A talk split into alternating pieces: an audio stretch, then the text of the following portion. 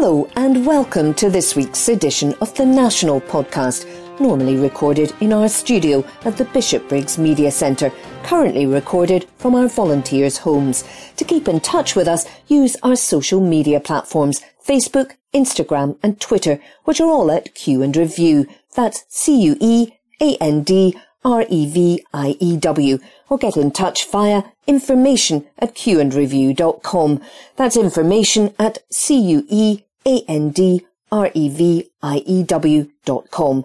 Please like and share our podcast and give us any constructive feedback. From the National, Friday, the 11th of September 2022. From the Politics section. Glasgow City Council to induce warm banks for freezing Scots this winter by Craig Menhaig.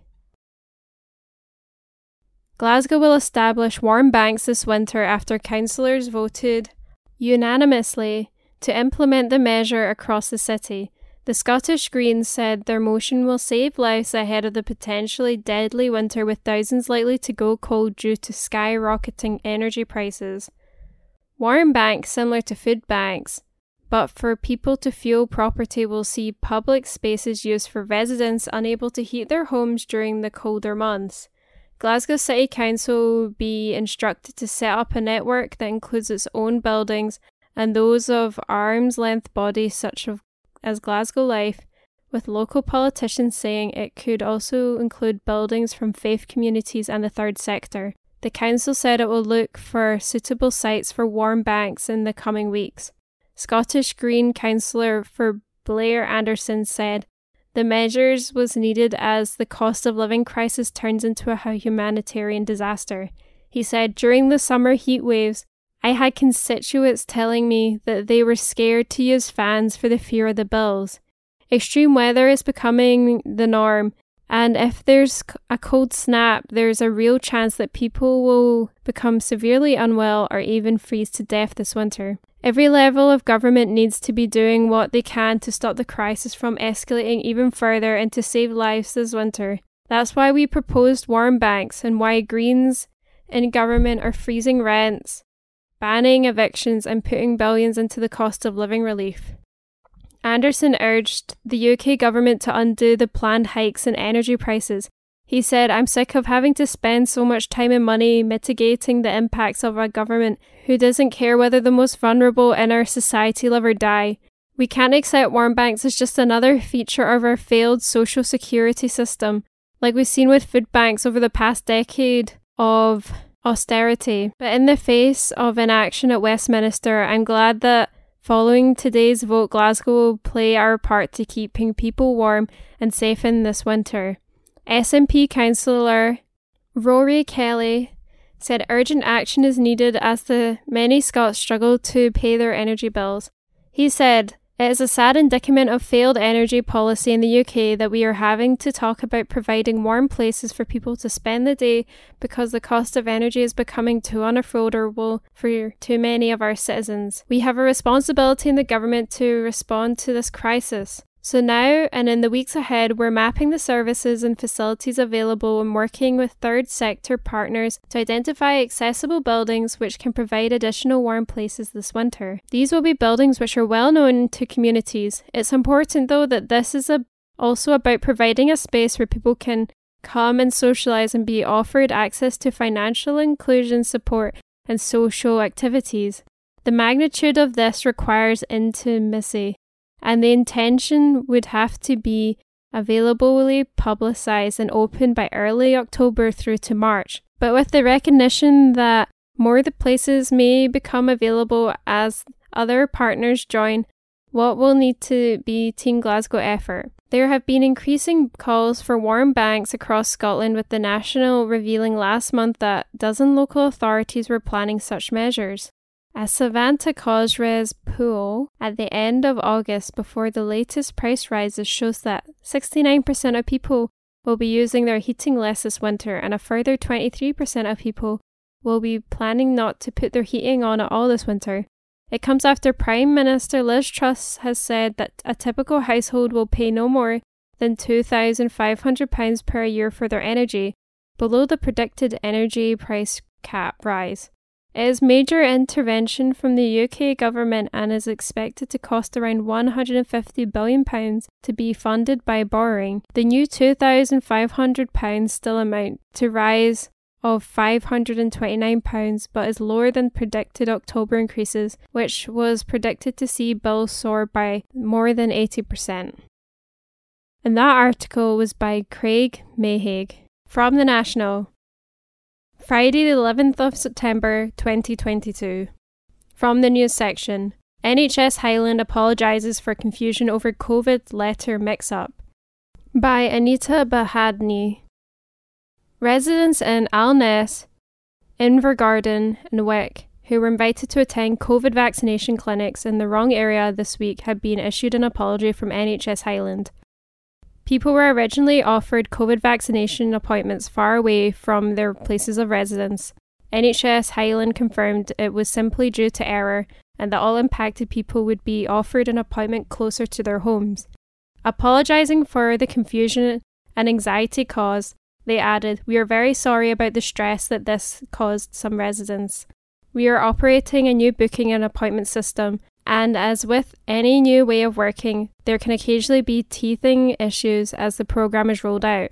Our teams work very hard behind the scenes to minimize any disruption this may cause, but we are sorry that on this occasion appointments have been allocated in error. We will be contacting those affected by this directly to offer them a change of appointment. Mary Todd S.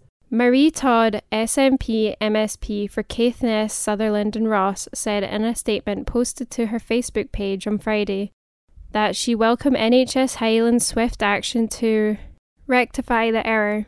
She said, I would urge anyone who has received an appointment in the wrong location has not yet been contacted by NHS Highland to contact the Service Delivery Centre helpline to book an appointment in your area. NHS Highland Service Delivery Centre helpline can be contacted on 08 000 320 339. Scotland's winter vaccination programme began on Monday, September 5th, with more than 2 million people across Scotland to be offered appointments over the next three months.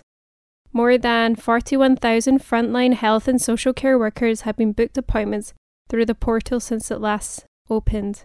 Health Secretary Humza Yousaf said vaccination remains the best way to protect yourselves, your loved ones, and the NHS from both COVID 19 and flu viruses, and I encourage you to take up the offer of a booster when you receive your appointment. And this article was by Anita Buhadi from The National, Friday, the 11th of September 2022. From the news section Scotland ranks high against UK areas in terms of productivity by Abbi Garton-Crosbie. Scotland has ranked amongst the most productive nations and regions in the UK in a news report. Accountancy group PwC produced a UK economic outlook analysis looking at several different areas across the UK. The report states, however, that Scotland is still below the national average when it comes to productivity, but came in third behind London and the southeast of England. According to PwC, growth in Scotland will sit around 0.5% points behind the UK average before heading into a year of slow and potential negative growth. How severe this will be dependent on energy prices, how inflation soars, and the amount of government support which will be made available to households and businesses. Scotland came third in productivity rankings in the report at £39 per hour of work, but this was still 2% points behind the UK average. It comes as the accountancy firm warned that workers across the UK are facing an average £2,000 cut in real terms from wages by the end of the year as inflation hits double digits. Jason Morris, the regional market leader for PwC in Scotland, said businesses and consumers face a very difficult situation as inflation heads towards a five decade high. Morris added that this could lead to the largest fall in real wages since records began. He said, with average income levels sitting below the national average, and due to the fact that the lower income households tend to see a higher budget share on fuel and food, there's a real risk that households in Scotland could feel the impact more keenly. The PwC set out a number of scenarios for the months ahead, including a mild winter. In the event that we see recovery in Russian gas exports, gas prices dropping back to the levels seen at the start of the summer, start of September, and considerable government support in response to the cost of living crisis, then it could see Scotland report growth of 3.1% for the whole of 2022. However, if Russian export and gas prices stay at the current elevated level, mitigating the impact of any government support, then under the harsh winter scenario, growth will only hit 2.6%. Bringing in a freeze on household energy bills could, inf- could keep inflation between a peak level of 10% and 13%, the accountancy group said. Without a freeze, inflation is forecast to top 17% in the first half of next year, they added. Morris added, until the gas market regains stability, predictions on the inflation outlook will remain difficult. It presents a challenging environment for businesses to plan, mitigate, and adapt. And this article was by Abbi Garton-Crosbie. This article is from The National. Date 9th September 2022.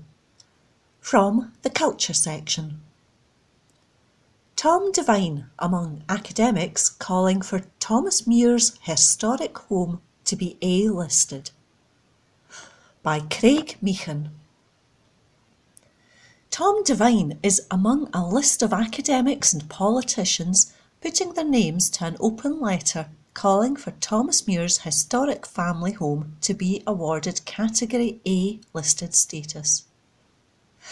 The letter to Historic Environment Scotland HES, sent by the Friends of Thomas Muir Group, calls for the status of Huntershill House to be upgraded, something the organisers say would give the body more power to protect the 18th century laird's house. An application to East Dunbartonshire Council proposes the Bishopbriggs site be divided into four plots with three detached houses along with the renovation of Huntershill House. Devine's signature is joined by 123 other people, including literature professor Gerard Carruthers, law professor Lindsay Farmer, former MSP and lawyer Brian Fitzpatrick, Tory MSP Pam Gosal, and SNP MP Tommy Sheppard. Muir was an advocate who was born in Glasgow in 1765. His campaigning for freedom of speech and democracy saw him convicted of sedition and sentenced to 14 years transportation to a penal colony in Australia as one of the Scottish political martyrs. With his advocacy of political reform and the people's freedoms, Muir was lionised in post revolutionary France but died there in 1799 at the age of just 33 from wounds sustained during his long escape journey from Australia. The letter said it would be a travesty for the setting to be diminished and lost for present and future generations, adding that the character and setting of the building has remained unchanged for more than 250 years. It reads Huntershill House lies in a special category because of its unique association with former resident Thomas Muir, the father of Scottish democracy, which elevates Huntershill House and grounds to a place of special historic interest locally, nationally, and internationally. Category A listing would further protect Huntershill House from overdevelopment and subdivision of the grounds in ways that would have a detrimental impact on its character and setting. Devine, one of Scotland's foremost historians, said Muir was one of Scotland's greatest sons and a leading advocate of political reform in the 18th century. He told The National Muir paid a grievous penalty for his courage and principles by being sentenced to transportation to Botany Bay by a reactionary political and legal establishment. Muir is therefore rightly seen today as a national hero and a forerunner of our democracy today. Jimmy Watson, chair of the Friends of Tom Muir group, said the building must be protected due to its national significance. He told The National, The current Category B listing confirms it as a building of regional importance. However, national and international interest in Thomas Muir of Huntershill suggests an upgrade to Category A listing would be appropriate. The support we have received from academics, politicians, lawyers, and members of the general public for our open letter confirms that there are many other people of the same view as ourselves. SNP MP Sheppard backed the letter, saying, The proposals to convert Huntershill House into apartments can only be described as an act of historical and architectural vandalism. There are few buildings more relevant to our political history than Huntershill House, the home of the father of Scottish democracy, he said. National columnist and signatory Lesley Riddoch said, Scotland has far more castles, palaces, and mansions than places that celebrate our long, proud democratic tradition. That's why it's worth kicking up a fuss over plans to develop and essentially dismantle Hunters Hill. If the developers can't find a way to keep the whole building intact, I hope they'll not stand in the way of an alternative community plan. Brian Gray, who owns the property, said the building should not get Category A listing, adding that it does not have international significance. He said he rejected the argument that his plans for the site would amount to historical and cultural vandalism. Gray added that his current proposals would maintain the house's original style. He said the building is a wreck. It's four walls and a roof, he said, adding that his plans would restore the property which has been left to rot. Ann Davie, Chief Deputy Chief Executive, East Bartonshire Council, said the Council's planning service is considering a planning application for the conversion and refurbishment of Huntershill House. The application was submitted to the Council on April 4th and is still pending decision. Should the planning service be minded to approve the application, it would require to be presented to members of the Council Planning Board for a final decision. A spokesperson for HES said, We were asked this summer to review the listing of Huntershill House and to consider whether it should be changed to Category A. We are currently looking at the case, which is available to see on our portal. We have received the open letter and will look closely at the arguments it makes in favour of a change of category. That article was by Craig Meechan. This article is from The National, date 12th September 2022, from the Culture section. Bronze Age pot to go on display in Kirkcaldy 40 years after discovery. By Adam Robertson. A Bronze Age food vessel discovered during demolition work 42 years ago has gone on display at a nearby museum following conservation work. The 5,000 year old pot was among a number of objects unearthed, along with human remains, during work on Kirkcaldy High Street in June 1980. Work to demolish a shop and hotel was forced to stop when a bulldozer driver caught sight of some partially buried bones. Three burial kists, or ancient coffins, emerged of the subsequent dig, two of which held human remains, while the other contained the food vessel, a flint arrowhead, and a flint knife. The vessel was added to the collection at Kirkcaldy Museum and Art Gallery and has recently undergone conservation work after curators noticed the item, item had become unstable. It has now gone on display again in the Kirkcaldy galleries for the first time since 2011 when it was part of an exhibition called Changing Places. Jane Friel, a curator with cultural charity OnFife, which manages the Kirkcaldy collections on behalf of Fife Council, said, We're thrilled the visitors can now see this magnificent object for themselves as it offers a fascinating glimpse into Kirkcaldy's distant past. When it was first found, the patterned clay vessel, which is 165 millimetres in diameter and 160 millimetres high, was in several pieces and had to be reconstructed by University of Glasgow archaeologists at the time. The recent work was carried out by specialists at the Scottish Conservation Studio in Edinburgh, who preserved and safeguarded the vessel using a reversible adhesive that allows the pot to be dismantled again if required. The pot has been partially filled as only 75% of the original vessel survived. The filled material was then painted a different shade from the original pot so visitors can tell where the additions have been made. The work was funded by Friends of Kirkcaldy Galleries. A grant from Historic Environment Support Fund means post excavation analysis of the other objects found at the site, including the human remains, is able to go ahead.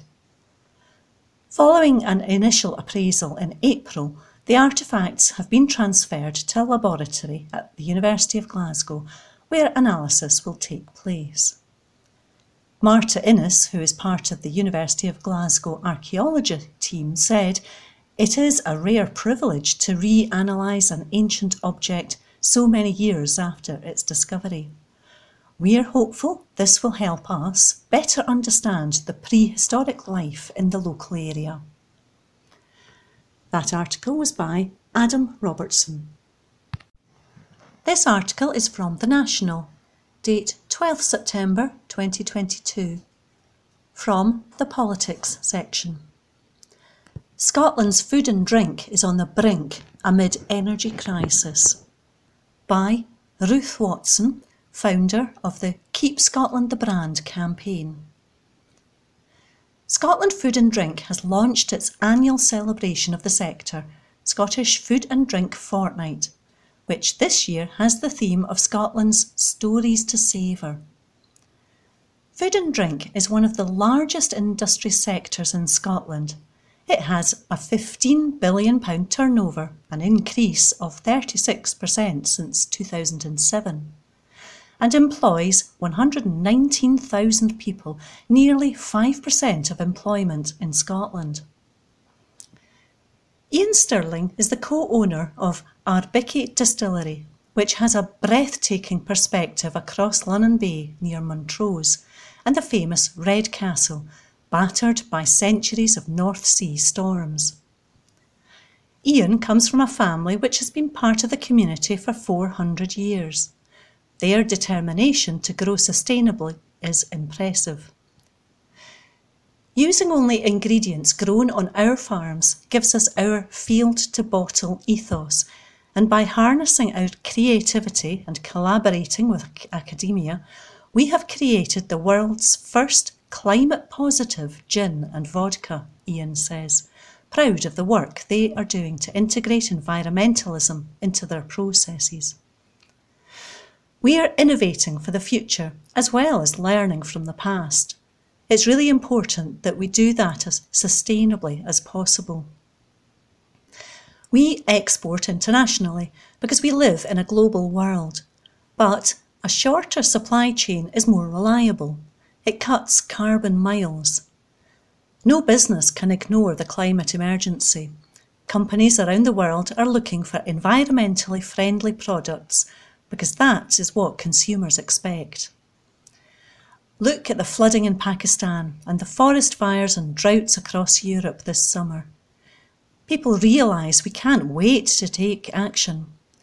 Scottish Food and Drink Fortnight provides us with a great opportunity to tell our sustainable story and celebrate Scottish provenance, and we are delighted to get involved once again this year. Scottish Food and Drink, led by the energetic and inspirational James Withers for the last 11 years, has a new hand at the helm, Ian Baxter, a former senior executive in the whisky industry. He's been announced as the new chief executive.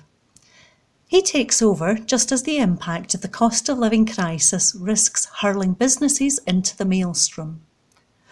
While enterprises with a strong export market, such as Arbikie Distillery, are well placed to weather the storm, many hospitality outlets serving predominantly local markets are in real trouble. Brexit has hit their ability to recruit enough staff. The cost of food is spiralling, and soaring energy bills could see mass closures of businesses across the country. Sarah Heward founded the Real Food Cafe in Tyndrum, a lovely wee spot on an unassuming but important intersection between the west and east of Scotland, a welcome pit stop for wayfarers and a beautiful destination in its own right. Open from early until late, the cafe provides delicious, hearty meals with amazing views. Sarah is Scotland Food and Drink's Regional Food Tourism Ambassador for the area. She said, Staffing is a nightmare. There just aren't the staff to keep hospitality outlets open. We haven't been able to open key parts of our business, even though we are so busy, and one of the reasons we're so busy is because so many other places now are closed. Brexit has been a disaster. It's not only the problem, but it underpins every aspect of the issues we are facing. Food costs are rocketing. The price of fish has gone up 50%. Rapeseed oil is up 15%. And our monthly electricity bill has gone up from £2,300 to £5,900. Our overheads keep going up and our ability to make revenue is being cut. Fish and chip shops, once a place where folk could pop out for an affordable family treat, are one example of a sector being hit hard. Sarah is part of a social media group in which more than 3,500 chip shops represented. The stories people are sharing are grim, she says. It's heartbreaking. People face losing their livelihoods, their homes. These are businesses which often employ whole families, give youngsters in the area their first start at work. If they close, it's not just jobs that go, it's like a beating heart that gets torn out of a community. In 2020, the equivalent of 97.4% of Scotland's gross electricity consumption was from renewable sources. Many of the island and rural businesses being hit the hardest by escalating fuel bills are in the same areas as the wind farms which keep the lights on across the whole of the UK. While there is much to savour in Scotland's food and drink success, the clamour of despair and the threat to the sector as businesses face skyrocketing energy bills cannot be ignored. Scotland has the power. Perhaps it's time we used it. That article was by Ruth Watson. Ruth Watson is the founder of the Keep Scotland the Brand campaign. This article is from The National, date 12th September 2022 from the Politics section. We must see through the myth making over the Queen's shady legacy. By Steph Paton. The United Kingdom already felt like a surrealist right wing nightmare even before Liz Truss became Prime Minister and the Queen died in the same week. But now it's like living in a country going through poppy season on steroids. Listening to the rolling non stop news of the passing of Britain's monarch at the age of 96, you would think it nigh impossible to even get to the shops without pressing through the wailing and gnashing of teeth of four nations in fierce mourning. But the reality is, in looking out my window, the world looks broadly the same as it did the day before she died. The decomposing mattress on my street corner is exactly as it was a week ago. Liz Truss still doesn't know when to pause when delivering a speech, and people are still terrified about how they'll pay their heating bills this winter.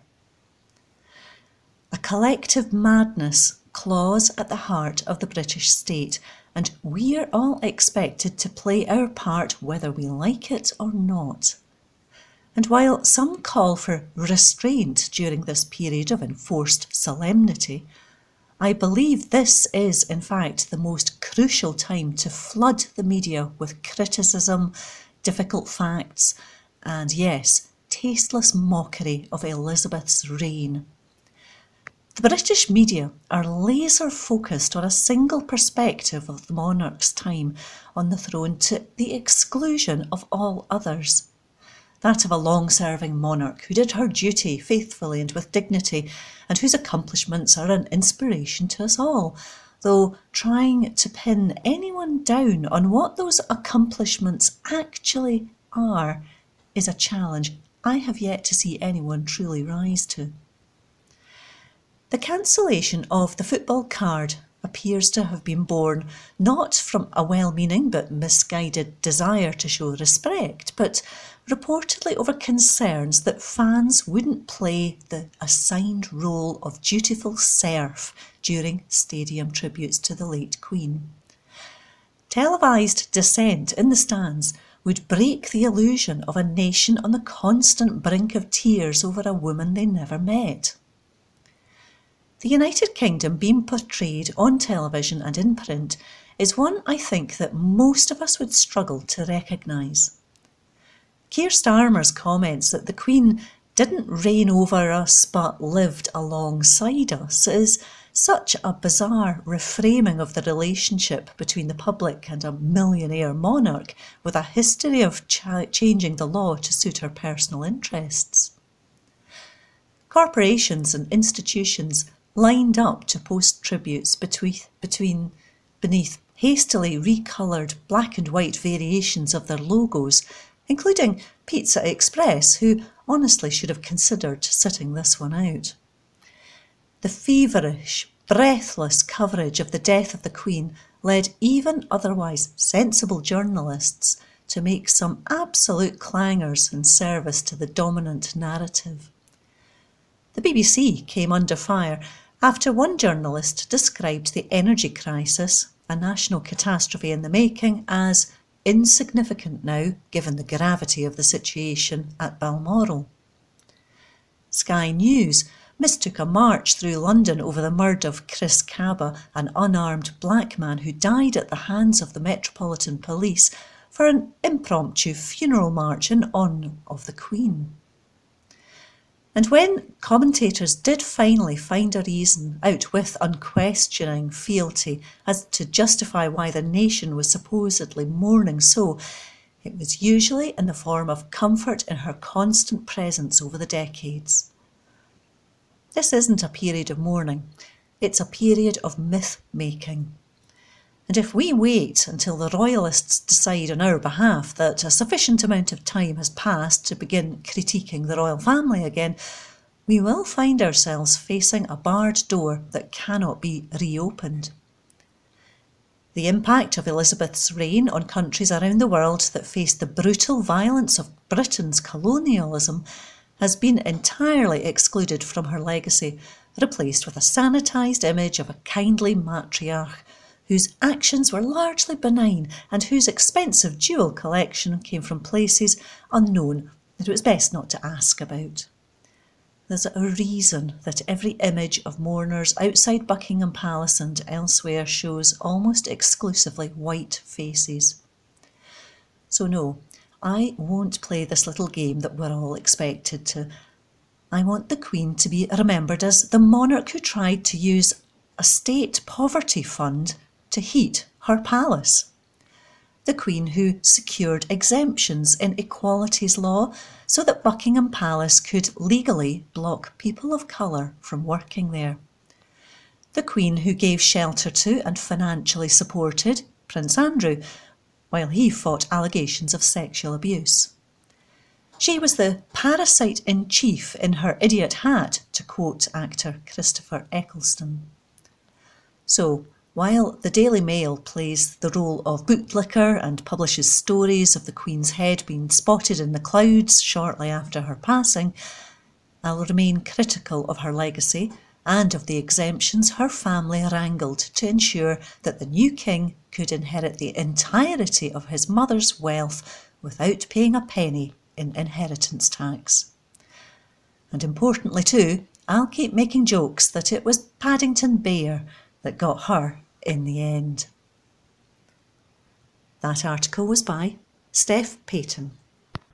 From the National, Tuesday, the 13th of September 2022, from the news section, exclusive Our Republic makes global headlines after Edinburgh anti monarchy protest arrest. By Xander Elliards. After one of their members was arrested for an anti monarchy protest in Edinburgh, the international media has been queuing up to speak to the Scottish campaign group Our Republic. Among the UK media, however, there has been almost complete radio silence. That silence comes despite voices from across the political spectrum condemning the arrest of the anti monarchy protester outside St Edinburgh St Giles Cathedral on Sunday. Broadcaster Andrew Marr said the police action was outrageous. Labour MP Zarah Sultana said it was extraordinary and shocking while Tory peer and avowed Brexiteer Dan Hannan said officers shutting down Republican protests was utterly un British. Tristan Gray, the convener of the anti monarchy campaign group Our Republic, told The National that he had been answering requests from outlets such as NBC in the US and Der Spiegel in Germany in the wake of the arrest. However, other than The National, no domestic media had gotten in touch. That's why he thought this was the case, Gray said. To the international media, it's just a normal story. They're treating it like a normal story, they're behaving like journalists. Our media, for some reason, have lost that journalistic integrity when it comes to the monarchy, and I think that should shock people. Gray suggested that the monarchy was exerting a controlling influence in media in the UK, including on outlets which would normally look for an anti establishment angle. He told The National, outlets you would expect to really swing for the anti establishment angle, at least to some degree, the kind of outlets you would expect to be clamouring for that kind of thing. They did for Kenmure Street, for example, where a spontaneous protest in 2021 forced the Home Office to end the detention of two Sikh men. There's been an almost complete radio silence from them. They're reporting so and so got arrested, and afterwards it's just five quotes from people expressing their disgust at the protester, but nothing from anyone saying, This is an attack on freedom of speech, this is an attack on freedom of protest, the kind of things these exact papers were shouting about last year when the police and crime bill was advancing at Westminster. For some reason, the moment the monarchy is involved, they're only promoting the voices which are calling for that freedom of speech to be shut down. I think that is quite shocking, and it shows the influence of the monarchy as a controlling force, as a force of the establishment to keep people's opinions in line and reduce the legitimacy of movements that are lobbying for change. Police Scotland said they'd arrested a 22 year old woman who had been protesting the monarchy in connection with a breach of the peace on Sunday, September 11th. On Monday, a spokesperson added she was charged and was released on an undertaking to appear at Edinburgh Sheriff Court at a later date. And that article was by Xander Elliards. From the National, Tuesday the 13th of September 2022, from the news section, Rich households to receive twice as much cost of living support, says Think Tank. By Adam Robertson. Rich households will receive twice as much support to help with the cost of living than poorer ones, a think tank has said. The Resolution Foundation said if the government cuts national insurance and limits energy bill rises, richer homes will get £4,700 in 2023 compared to £2,200 for the poorest. Liz Truss announced last week she would cap the average energy bills at £2,500 until 2024. The scheme could cost the Prime Minister up to £150 billion, although Truss has refused to put a figure on it, saying extraordinary times call for extraordinary measures. Under the government's energy price guarantee, suppliers are limited in the amount they can charge for each unit of energy. For a typical household, one that uses 12,000 kilowatt hours of gas a year and 2,900 kilowatt hours of electricity a year. It means we'll pay an average of £2,500 on our energy bill for the next two years. Prior to the intervention, Ofgem had announced that the price cap was going to soar to more than £3,500 compared to £1,277 last winter. Chief Executive of the Resolution Foundation, Torsten Bell, said the government support was colossal and bold, although warned families should still expect a tough winter ahead, with rich households getting twice as much of the cost of living support as poorer households next year. Bell added, the energy price guarantee was absolutely the right thing to do in terms of providing support where it is needed. The think tank said that the near universalist intervention fitted with previous support offered in the form of a £150 council tax rebate and a £400 energy bill discount. It added that targeted help had also been provided for lower income households through the benefit system, but said tax cuts benefiting the richest half of households meant the total support package of government support now in place to support incomes in 2022-23 provides no more support to poorer than richer households. Director of the Institute for Fiscal Studies, IFS, Paul Johnson, has previously described the support package as very poorly targeted. He said, finding a way of support, targeting support to the many, many millions who really need it without giving it to the many, many millions who don't appears to be something that has stumped the Treasury and the government for finding a mechanism of achieving that. The state intervention is set to be funded by government borrowing, as Truss rejected calls to extend a windfall tax on gas and oil company profits, despite calls from the Labour Party, the Lib Dems, and SNP to do so. A windfall tax is a one off tax imposed by a government or company designed to target films that have benefited from something they were not responsible for. Bell said that by ruling out any attempt to fund the government's new support through further windfall taxes, the welcome support today could have a nasty sting in terms of higher mortgage payments and higher taxes tomorrow.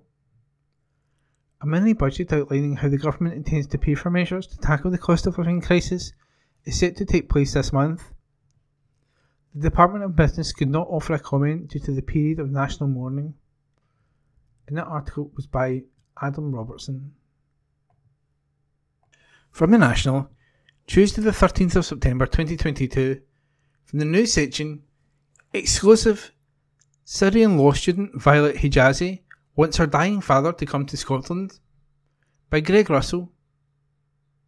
A former refugee from Syria who fled to Scotland almost 10 years ago has launched a petition to allow her dying father to come to Scotland so they can be reunited before it is too late.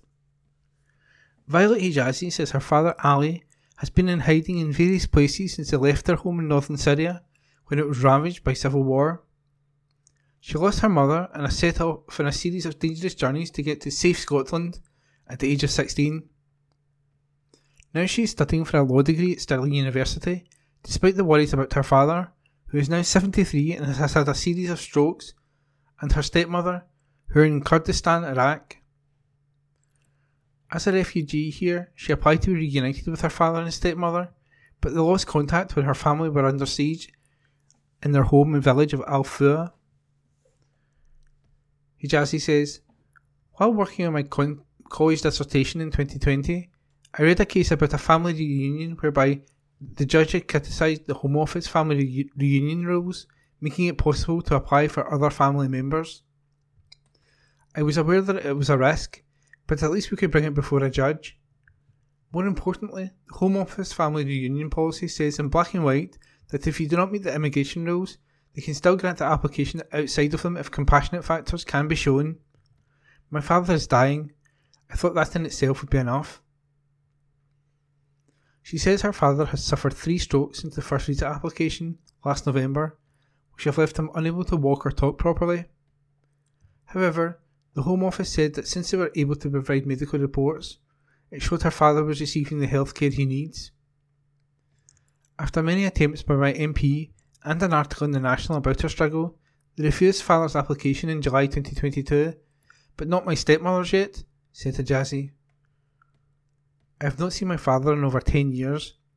He survived the war in Syria, but he's very unwell. The doctor said he's got a limited time to live, and I fear the worst.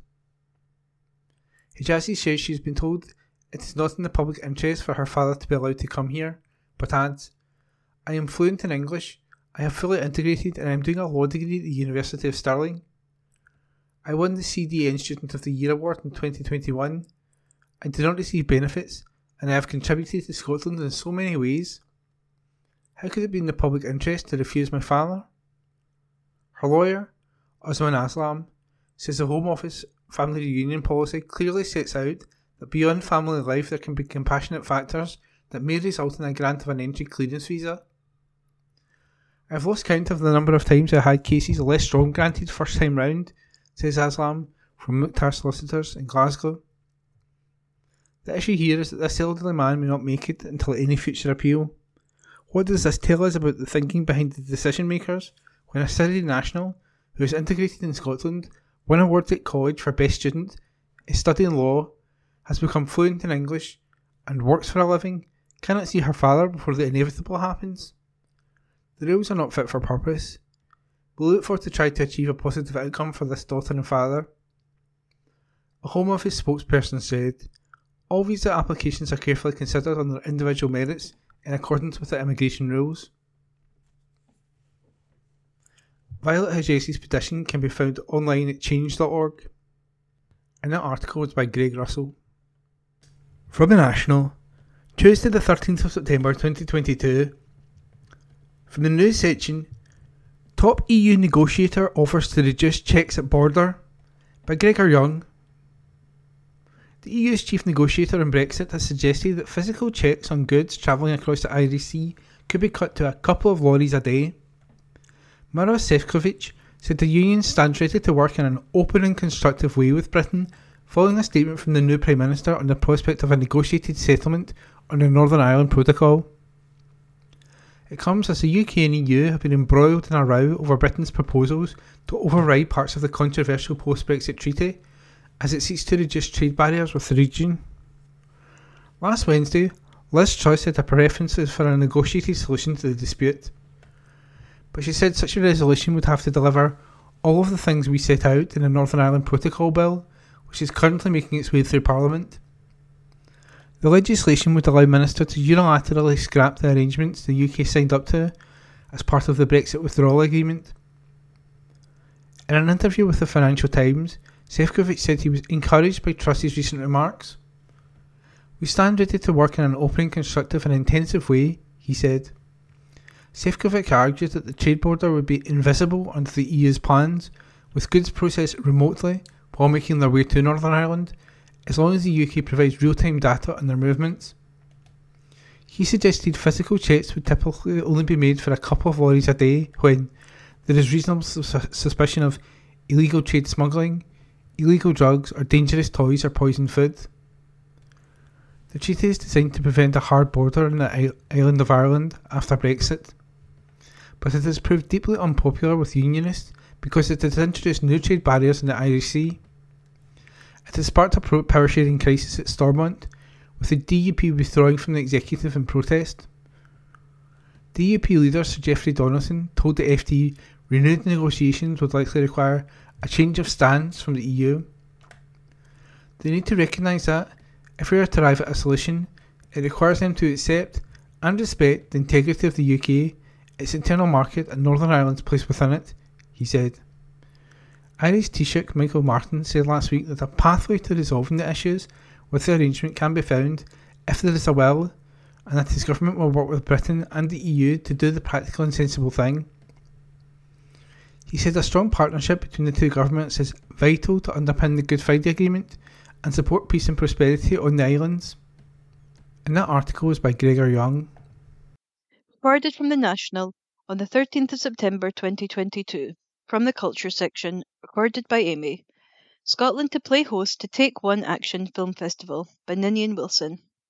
Scotland is set to host a leading film festival that will shed light on global societal, social justice and how land is used to oppress international communities. The 15th edition of the Take One Action Film Festival will be held across four major cities, with weekends in Edinburgh, September 16th to 18th, Glasgow, September 23rd to 25th, Aberdeen, October 21st to 23rd, and Inverness, October 28th to 30th. with special screenings on Tiree, September 17th, and Lochgilphead, September 24th as well. This year's theme is The Land Beneath Our Feet, and will chart connections between Scotland and other international communities, while also highlighting how land is used as a stage for violence and resistance. The festival will include features on UK migrant justice, Palestinian foraging practices, and Filipino land defence. Organisers say the lineup invites audiences to unearth networks of solidarity across all kinds of borders and envision our embeddedness within them. Highlights of the festival are set to include Sunita Gill's documentary Hostile, which explores the impacts of then Home Secretary Theresa May's hostile environments policy, and the Scottish premiere of Jumana Manna's Foragers, which explores how Israel criminalized foraging native plants in occupied Palestine. Daisy Crook, Take One Action Event and Communities Officer said, Take One Action was set up in 2008 to bring people together and nurture the conversations and questions at the heart of positive social change. At a time when the notions of solidarity, equality, and justice seem increasingly under threat, it feels more vital than ever to find connection and unearth optimism through shared cinematic experiences. This year's programme explores terrains of hostility and oppression, spotlighting bold stories of resistance and inviting us to come together in uprooting systems of injustice to make space for planting seeds of community, dynamism, and hope. All tickets are available on a pay what you can basis, whether in person or online across all venues, 0 to £10. More details can be found here. That article was by Ninian Wilson. Recorded from the National on the 13th of September 2022. From the Culture section, recorded by Amy. UK cinemas due to close or screen Queen's Funeral on Monday by Ninian Wilson. Many of the UK cinemas will close on the day of the Queen's state funeral, while others will remain open to screen the event for free, they have said. Major chains including Cineworld, Odeon, and Showcase will shut their sites on September 19th in a mark of respect. Other cinema chains including Vue, Curzon, and Arc have chosen to screen the funeral for free while cancelling the rest of their programming that day. Arc said in a statement on Twitter, We have decided to screen Her Majesty the Queen's state funeral on Bank Holiday Monday, 19th September at 11am. This is a free event, but pre booking your seat is essential. There will be no other shows taking place while the funeral is broadcast. The UK release of romantic comedy Ticket to Paradise, starring Hollywood A-listers George Clooney and Julia Roberts, has also been pushed back from September 16th until September 20th, the day after the funeral. Tuesday also marks the end of the of the period of national mourning. Public museums, galleries, and other art and culture venues are not obliged to close during this time, although some have. Government guidance says organisations may choose to close on the day of the state funeral, however, there is no obligation to do so, and this is at the discretion of individual organisations. As with other organisations, these institutions may wish to display or share images of previous royal visits, particularly if they are one of Her Majesty's patronages. Phil Clapp, Chief Executive of the UK Cinema Association, said while we have shared with our members official guidance which suggests there is no requirement to close, clearly all UK cinema operators are sensitive to the public mood and responding accordingly at what is a very sad time for many across the country. Clapp said his current understanding was that 150 UK sites plan to screen the funeral. It comes as historic and heritage sites such as Stonehenge, HMS Belfast, and Hadrian's Wall all announce plans to close on the day of the Queen's funeral. Retailers Morrison, Marks and Spencer's, Lidl and Asda have also said they will shut. Schools and nurseries will also be shut across Scotland on the day of the funeral, while other funerals originally set for Monday have been cancelled. That article was by Ninian Wilson.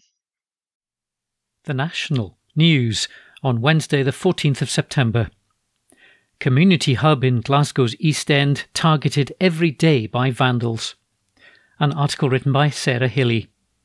Residents in the East End of Glasgow have said they're too frightened to report antisocial behaviour where a community centre is being vandalised. The Bridgeton Community Learning Campus is currently undergoing improvement works but is being targeted every day by vandals, a meeting has heard. Labour councillor Cecilia O'Lone said residents in the Reid Vale area had seen cars smashed and asked for information on how residents could be supported. Calling for more CCTV in the area as antisocial behaviour is constant, Housing Representative Margaret Story told the Calton Area Partnership meeting People are frightened. They're scared to tell the police because their lives could be in danger. East Local Area Commander Greg Robertson said that sometimes incidents are not reported because of a confidence issue or because people are fearful of repercussions. Mr. Robertson urged Ms. O'Lone to contact the police with issues on people's behalf if they don't want to report a crime themselves. He added, knowing about it is the best thing. Labour councillor George Redmond said, What we have to understand is the police can't do this on their own. We need to try and provide as much support as we can. Mr. Redmond added that some probably don't see the police as a threat on their own. SNP councillor Linda Pike has said residents know who the young people causing problems are, but that nobody is willing to say who they are.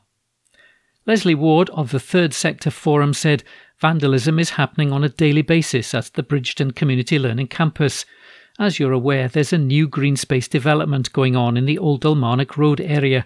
It's looking amazing, but on a daily basis it's getting vandalised. Ms. Ward said a new gate was kicked down the day after it was created, that there's evidence of drug use and graffiti, and that fires are being lit. She added, It seems to me there's an awful lot of money being spent and it's just ongoing. It's being destroyed as it's being developed. Police Sergeant Bobby Fisher said there are hopes to introduce diversionary tactics to keep youths busy on Friday and Saturday evenings when disorder mostly happens in the Bridgeton area. He said the police are working on the problems at the Bridgeton Community Learning Centre, but there's a struggle to gain hard evidence. An article written by Sarah Hilly the National News on Wednesday, the 14th of September. Financial challenges sees Highlands and Islands airports scale back modernisation plans. An article written by Adam Robertson. Highlands and Islands Airports Limited, or HIAL, has announced that it will have to scale back on its air traffic modernisation plans due to financial challenges. The state owned regional airports operator has previously abandoned a proposal to centralise the service for some of its airports. It had been working on a new modernisation plan, but has now said there's not enough funding available. HIAL is discussing the situation with Transport Scotland. Chairwoman Lorna Jack said, Our overriding focus is to deliver safe, reliable, and sustainable aviation services for the communities we serve. Like many other businesses, HIAL must reappraise priorities and spending options and make difficult decisions based on the extraordinary circumstances we're all facing as global economic pressures impact our day to day activities and our future plans. HIAL runs a total of 11 airports across Scotland in the Highlands, Argyll, Western Isles, and Northern Isles, as well as Dundee Airport. In January, it dropped plans to centralise some of its air control operations. Controllers at Dundee, Inverness, Kirkwall, Stornoway, and Sumburgh were to be relocated to a new hub. The Prospect Union opposed the move, as it said it would have put nearly 50 jobs at risk. HIAL said the plan no longer formed part of its proposed modernisation of air traffic control. A separate plan to downgrade air traffic services for Benbecula and Wick John O'Groats airports are also to be reviewed. An article written by Adam Robertson. The National News on Wednesday, the 14th of September. Inflation dips to 9.9% as petrol prices fall. An article written by Laura Pollock. The UK's inflation rate has fallen slightly, but prices are still continuing to rise at nearly their fastest rate in 40 years. Inflation fell to 9.9% in the 12 months to August, from 10.1% in July. The consensus across think tanks and economic networks is that this was entirely driven by falling transport costs, as the prices of food and clothing continue to accelerate upwards. Petrol prices fell by 14.3 pence per litre between July and August, while diesel prices also fell. The groups pointed to the current lack of detail and misdirection in interventions attempting to address the cost of living crisis in households. Alex Veitch, British Chamber of Commerce's Director of Policy and Public Affairs, says that while the inflation rate had eased slightly, this was driven by a fall in motor fuel costs, while the price of other goods continued to rise. He said, There's a limit to how long any firm can sustain these rising costs before something has to give. We know from our research that two thirds of businesses plan to increase their own prices. The size of last week's government intervention on energy prices should have a dampening effect on inflation when it's enacted. But the lack of detail on exactly how much help any individual business will get and for how long means very few will be planning to invest any time soon. Mr. Veitch said the mini budget expected to be announced by Chancellor Kwasi Kwarteng later this month must show businesses there's a cohesive plan to take the economy forward. Prime Minister Liz Truss has already announced that she will cap energy prices at £2,500 after Ofgem previously said it would soar to over £3,500. Dr. George Dibb from the Institute for Public Policy Research think tank said the inflation figure falling because of lower petrol prices is welcome, but it risks obscuring that the cost of living crisis continues to hit everyday goods. Dr. Dibb said, Many people will welcome the consumer price index inflation easing slightly this month, falling from 10.1% to 9.9%, including the Bank of England, who is deciding whether to raise interest rates next week. However, this headline figure has been pulled down by falling petrol prices, and it hides worrying news that the prices of food and clothing are continuing to accelerate upwards. High inflation means high prices, and without intervention, this will lead to more hardship, more poverty, and more destitution. The government's price cap on energy for households and business is a welcome step, but it won't instantly reduce the inflation in essentials such as food and clothing that we see today. The Resolution Foundation think tank, which focuses on living standards, said inflation weighed more heavily on poorer households, and to provide long term detail to interventions, the UK government should start looking towards 2023. Jack Leslie, senior economist at the Resolution Foundation, said the energy price guarantee should prevent a second winter surge in prices, while factory gate inflation is starting to ease. However, high inflation is set to be with us for some time, particularly for those on low incomes who continue to be hit hardest by high prices. The government will need to consider what support will be needed next year, too.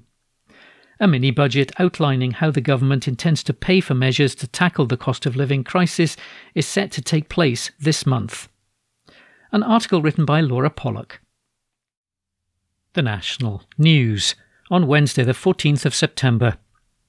Mothers urge government to do more on the cost of living. An exclusive article written by Craig Meighan. Two single mothers have issued an urgent call for more help after warning the UK government's current cost of living crisis doesn't even touch the sides. The two Scots said it was already a struggle to get by each day before the cost of living crisis. Gillian Lynch from Port Glasgow is on employment support allowance as well as the personal independence payment. She has two children, five year old Aria and two year old Scott, who has Down syndrome. She told The National that each week it just seems to get worse, saying it's becoming increasingly difficult to budget as inflation soars. My main worry is keeping my children warm, she said. It brings my stress and anxiety levels to a very high level. It's going to be a massive struggle for my family. Ms. Lynch feels there's not enough help for single mothers like her, she has recently moved in with her 69 year old father. Caring for him as well as her two children, she said, is an everyday struggle as she stresses about paying her bills and getting enough food. Asked what she wants to see from the Scottish and UK governments, she said, More money. Everything is rising. There's just no living with the money we're getting. I got myself into extra debt because I can't pay my bills. And then before I know it, I have another debt on top of that and I can't pay it we also need more support for single parents. She added that many of those in power don't understand the real struggles of those dealing with financial insecurity and poverty. If they were to come into our house and live in our house for a week, they wouldn't be able to do it, she said. They wouldn't be able to live the life that we live. Every day is a struggle, and we have to pick ourselves up for the sake of our children and trying to get on the best we can and give the children the best we can give them with the availability we've got and with the cash we've got. So I don't think they understand exactly how it is for parents. On top of rising energy bills, Miss Lynch has seen her weekly shop soar in price. Her weekly food cost used to run at £200 a week, but is now reaching £300. Taylor Cameron is in a similar boat. She's a 23 year old single mother from Greenock with two children. She's on universal credit, which saw the extra £20 per week added during the COVID crisis scrapped last October. At the time, charities warned it would send hundreds of thousands of children into poverty. The cut happened when I was just about to give birth to my first daughter, she told The National. I don't have any family that could help. I just had to scrimp and scrape. I was looking after my granddad at the time, but with that cut to universal credit, I couldn't even top up the meter. There were times when the house was cold and we didn't put on the heating, we just wore extra jumpers. Miss Cameron is worried about how she'll be able to afford to bathe her kids every day, as rising power bills make everything from washing machines to showering much more expensive. To save money, she often keeps her curtains closed to trap in heat while wearing extra jumpers and restricting when she turns on the heating. Energy prices rose in April by 54% to an average of £1,971 a year for a household, and they're set to rise in October again, with Prime Minister Liz Truss announcing on Thursday she'll cap bills at £2,500 but Miss Cameron is already struggling to get by. My energy shot up to just over £400. I ended up in debt because of it. I just couldn't afford it. The £400 is basically my shopping for the month. On top of the physical aspects of financial insecurity, there's the mental factor, and Miss Cameron is feeling the full weight of the stress that goes along with worrying how the next energy bill will be paid. I don't think you can overstate the fact that children are only wee for a short time, she said, and for their parents to constantly be in a state of being stressed or feeling anxious through their childhood is just so unfair. For the support that's currently there, Ms. Cameron said it won't even touch the sides. Regardless, though, Ms. Lynch said her kids will always come first. I would rather suffer and not have anything than have my kids suffer. I always make sure my children get something. Both parents are involved with the Home Start scheme, which aims to offer emotional and practical support for friendship. More information can be found at www.home-start.org.uk. An exclusive article written by Craig Meighan. The National Politics on Wednesday, the 14th of September.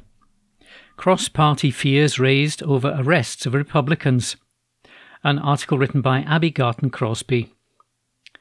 Concerns over the arrests of anti monarchy protesters have been raised by politicians from numerous Scottish parties. There have been multiple instances in Edinburgh where those voicing anti royal sentiments have been charged under breach of the peace at events including the proclamation of King Charles III and as the Queen's funeral procession made its way down the Royal Mile.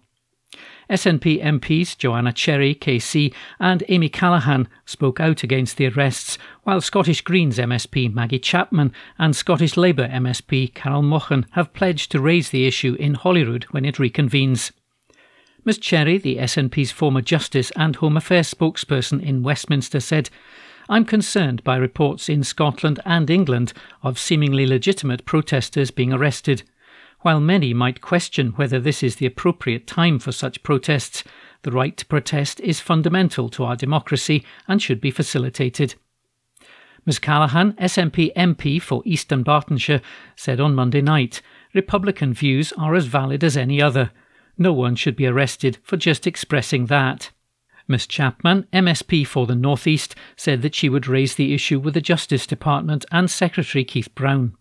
She said on Twitter, Recent actions by Police Scotland arresting those protesting against imperialism and the monarchy are deeply concerning. Free speech underpins any democracy. Peaceful protest must be protected. I'll be taking this up with Keith Brown as soon as possible. Solidarity with those affected. Ms Mochan, Scottish Labour MSP for the south of Scotland, added, I share the concerns of many regarding reports people have been arrested for expressing their views in support of a republic. Everyone has the right to express their opinions peacefully. This sets a dangerous precedent. I'll be raising my concerns when Parliament reconvenes. Murdo Fraser, MSP for Mid Scotland and Fife, is the only Tory MSP to have commented on the arrests of protesters. He said, I'm a strong believer in free speech and the right of a peaceful protest, but the notion that anyone helps their cause by shouting abuse at mourners in a funeral procession is absurd. Meanwhile, former Scottish Tory MSP Adam Tomkins said, Anyone choosing this moment to protest by placard against the monarchy in crowds of mourners is insensitive to the point of boneheaded crassness. But they should not be arrested for expressing their views unless their words incite violence. Obviously. David Davis, English Tory MP and former Brexit minister, said that he'd written to Police Scotland's Chief Constable Ian Livingstone over the issue. He wrote, It's not for me to interfere in the judicial process. However, with the accession of our new monarch, I'd hope the police would protect the rights to free speech. He also added, If the individual was simply stating an opinion, I trust you agree that a liberal approach would be desirable. Naomi McAuliffe of Amnesty International said, It's incredibly important that at all times, even those of national mourning, that the rights to freedom of expression and peaceful protest are upheld. No one should be arrested for peacefully expressing their opinion. Protest can be annoying or even upsetting to some, but it's absolutely essential for a rights respecting society. It comes as a former counter terror chief criticised the police response to the protest.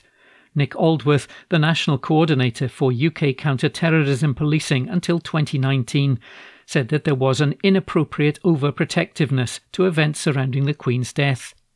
He added, The nature of police and the military is we all swear an oath of allegiance, and I think sometimes we forget that part of allegiance is upholding what the Crown would want.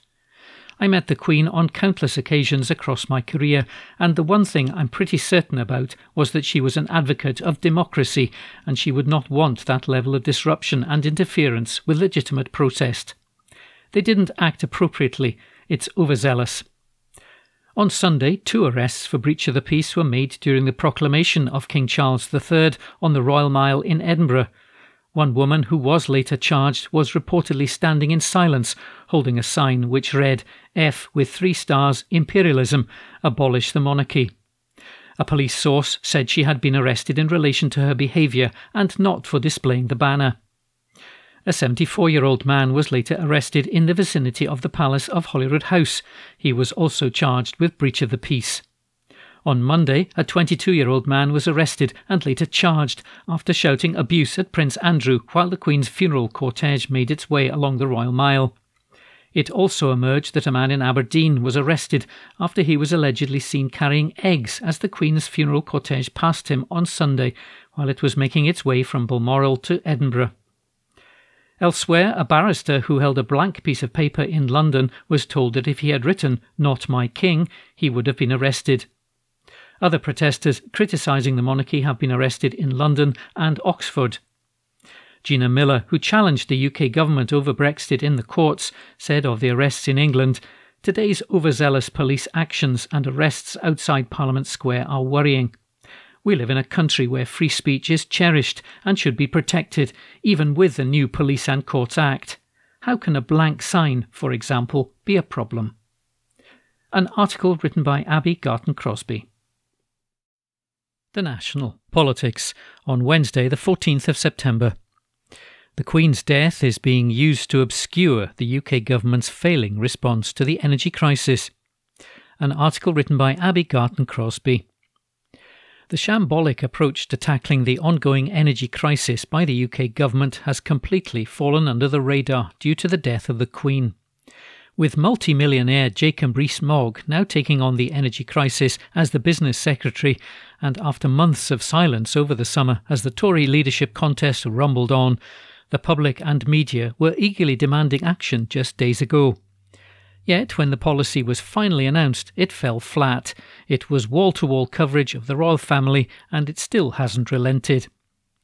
In a 51 second clip uploaded to Twitter just after 4 pm on Thursday, when the UK was awaiting the news on the health status of the Queen, Mr Rees-Mogg proclaimed that the UK government will extract every ounce of oil and gas from the North Sea and bring back fracking. This statement was accompanied by calming background music as Mr. Rees-Mogg touted an energy price guarantee for consumers, which is still double what they would be paying at the same time last year. And the green schemes mentioned in Mr. Rees-Mogg's clip don't get any detail. There's little mention of renewables, and instead, stock footage of an offshore wind farm has been used. Let's look at the price cap specifically, as the Tories have consistently ruled out any help for households. In February 2021, the price cap was set at £1,138, but by August the same year it had hit £1,277. Over the summer, we had numerous predictions of how far it was likely to go, with the last prediction for October putting bills at a whopping £3,549. If we take August 2021 as the base, that's an increase of £2,272 for the average household. Newly appointed Prime Minister Liz Truss and Mr Rees-Mogg's price guarantee reduces the annual amount to £2,500 for the next two years. The UK government press release boasts that this saves consumers £1,000 a year, but this is based solely on Ofgem's prediction of the price cap rising to over £3,500. The £2,500 cap is still £1,223 more than the price cap was in August 2021, and that is £54 short of doubling household bills. There is, of course, the £400 energy discount for each household brought in by former Chancellor Rishi Sunak. But even with this factored in, consumers in a typical home face an extra £823 a year. It should also be noted that this payment is going to each household, meaning those with a second home will get a cash boost for each property. Whatever way the UK government is trying to spin this, that's not a saving by any means. And how did they fund this? Partially by pausing the Green Levy on energy bills, as Ms Truss promised in her election campaign, to the detriment of schemes intending to bring down carbon emissions. Further details of the plan have not been forthcoming due to the mourning period for the late monarch. But what is arguably more concerning, particularly for environmental campaigners, is the continued enthusiasm for maximum economic recovery from North Sea resources. This is despite repeated warnings from the United Nations that to avert global warming, no new fossil fuel sites should be brought online. As well as the red herring of a £1,000 saving, Mr Rees-Mogg also suggested that extracting more oil and gas will provide energy security and move reliance away from Russian owned supplies. The UK government said it's making a historic intervention after a failure to invest in homegrown energy. The Tories have been in power for over 12 years. It also further highlights a gulf between the energy policy directions of the UK and the Scottish governments. In Scotland, the ruling SNP is against nuclear power, focusing on renewables and the just transition for oil and gas workers. In Westminster, more nuclear power stations are being pushed, and Mr. Rees-Mogg is about to open a licensing round for a potential 100 extra production sites in the North Sea. Jackdaw, a huge gas field off the coast of Aberdeen, was given the go ahead in March this year, but likely won't be operational until at least 2025. These are matters of serious concern as we head into the winter, and the extended period of pomp and mourning for the Queen could not have come at a worse time. An article written by Abbi Garton-Crosbie. The National Politics on Wednesday, the 14th of September. Yestival on eve of Queen's funeral to be postponed. An article written by Abbi Garton-Crosbie. A pro independence festival due to take place in Glasgow on the day before the Queen's funeral has been postponed, allegedly due to public order concerns. The Yestival event was planned to commemorate the 8th anniversary of the independence referendum, which falls on Sunday, September the 18th. The monarch's funeral is due to take place in London the next day. It comes after concerns were raised following a number of anti monarchy protesters being charged with breach of the peace during a proclamation ceremony in Edinburgh announcing King Charles III as the new monarch. Hope Over Fear and former Socialist MSP Tommy Sheridan are among the organisers for the George Square event, with the Proclaimers backing the festival. However, organisers say they've been forced to reschedule the event for October the 8th after discussions with Glasgow City Council. It's understood that permission for the event had not yet officially been granted, and the application was withdrawn. Our sister paper, The Herald, reports that the Yestival Organising Committee said in a circular to supporters that police concerns over public order and staffing levels led to the event being postponed. The National has approached Police Scotland for comment. Yestival organisers announced the news to supporters, writing, Like many independence campaigners, we're disappointed that we can't assemble on the historically significant date of the 18th of September, eight years exactly since our first referendum. But we're going to assemble on October the 8th, only three days before the Supreme Court in London meets to deliberate over the Scottish Government request for legal permission to hold indyref2 on October the 19th next year. It's an ideal opportunity for the independence movement all across Scotland to come together with one voice and declare loud and clear that no unelected judges or unrepresentative Tories in Westminster have the right to deny Scotland her basic human right to vote on her constitutional future after the principal party of independence in Scotland has won convincingly five consecutive general elections, three UK general elections, and two Scottish general elections since our first referendum in 2014. It comes after an online fundraiser for the event only raised £430 through GoFundMe, but organisers say the costs for the event amount to nearly £4,000. This includes a mobile stage, a generator, PA system, safety barriers, insurance, van hire, and other associated costs. The circular to supporters added, So let's turn a negative into a positive. We're not assembling on Sunday, but we will assemble on Saturday, October the 8th, to declare for Scotland's freedom to choose her own destiny gather on that day and be entertained by the galaxy of talented independence musicians and inspired by speeches from across the independence movement. We have our date with destiny. It's October the 19th, 2023.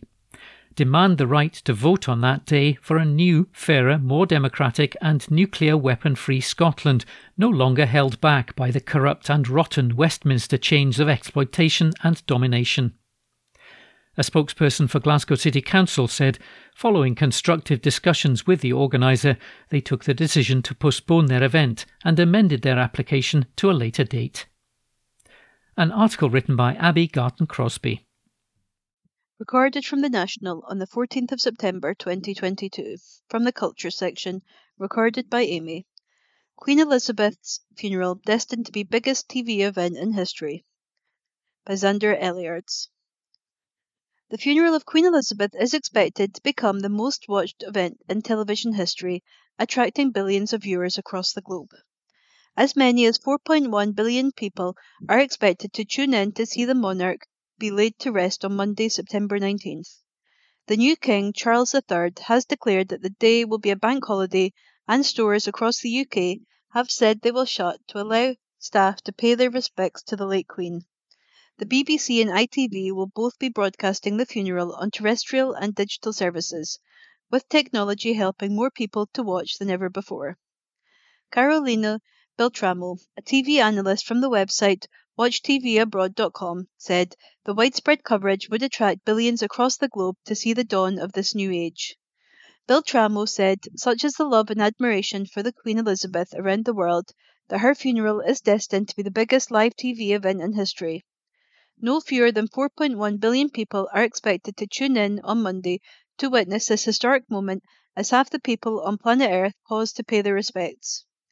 Thanks to advances in technology, which mean most of us now carry TVs around in our pockets, audience figures will eclipse the opening ceremony of the Atlanta Olympics when 3.6 billion people watched Muhammad Ali light the Olympic torch in 1996.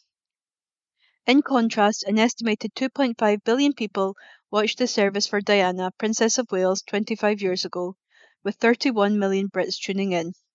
This was then a UK record for a live TV event. The Queen's casket will be lying in state in Westminster Hall in the Palace of Westminster for five days. Members of the public will be able to view the coffin from Wednesday, September 14th at 5 pm until 6:30 am on Monday, September 19th. After the lying in state ends, the Queen will be taken to Westminster Abbey and a grand procession for the state funeral. That article was by Xander Elliards. Recorded from the National on the 15th of September 2022 from the Culture section. Recorded by Amy. Unique St Mungo Museum reopens its doors for first time since pandemic. By Jane MacLeod. A unique Scottish museum exploring comparative religious life and art has reopened for the first time since the pandemic. Named after Glasgow's patron saint, St Mungo Museum of Religious Life and Art in Glasgow closed in March 2020 as the country went into lockdown, but has once again opened its doors today, welcome any and all visitors.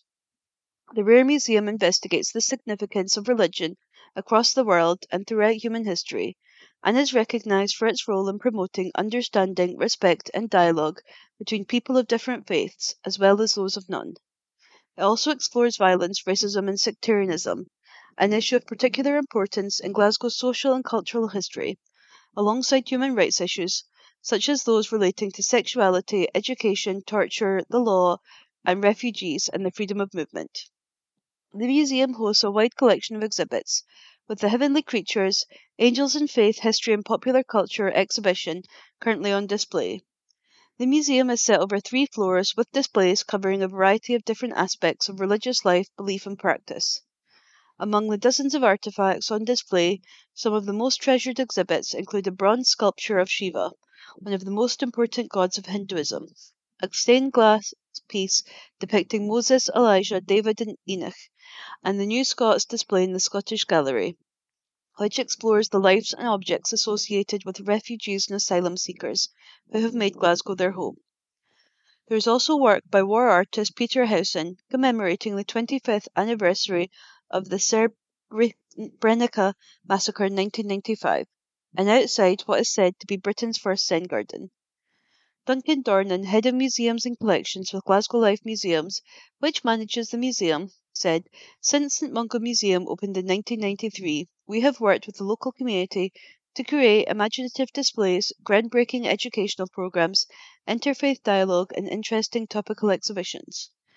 Together, this has established the museum's popularity and reputation as a neutral and safe space for encouraging dialogue and understanding, often of challenging topics. It's wonderful news we are open and ready to welcome the public back to St Mungo's. Philip Mendelson, chair of Interfaith Glasgow, said Interfaith Glasgow is delighted that St Mungo's Museum is reopening as it's an important resource to the faith communities of Glasgow and the wider community. As a city with many refugees and asylum seekers, sharing the story of many faiths in a city is important in building community cohesion. The importance of St Mungo's extends far beyond the city, as it is one of the few museums of comparative religion in the world and is unique in the UK. We look forward to renewing our partnership working with the wonderful team at the museum, and especially to being able to deliver our ever popular faith to faith events in person again. The museum is open every day from 10am to 5pm, except on Fridays and Sundays when it opens at 11am. The Heavenly Creatures, Angel and Faith, History and Popular Culture exhibition is now open, although the shop and cafe will remain closed for now. That article was by Jane MacLeod.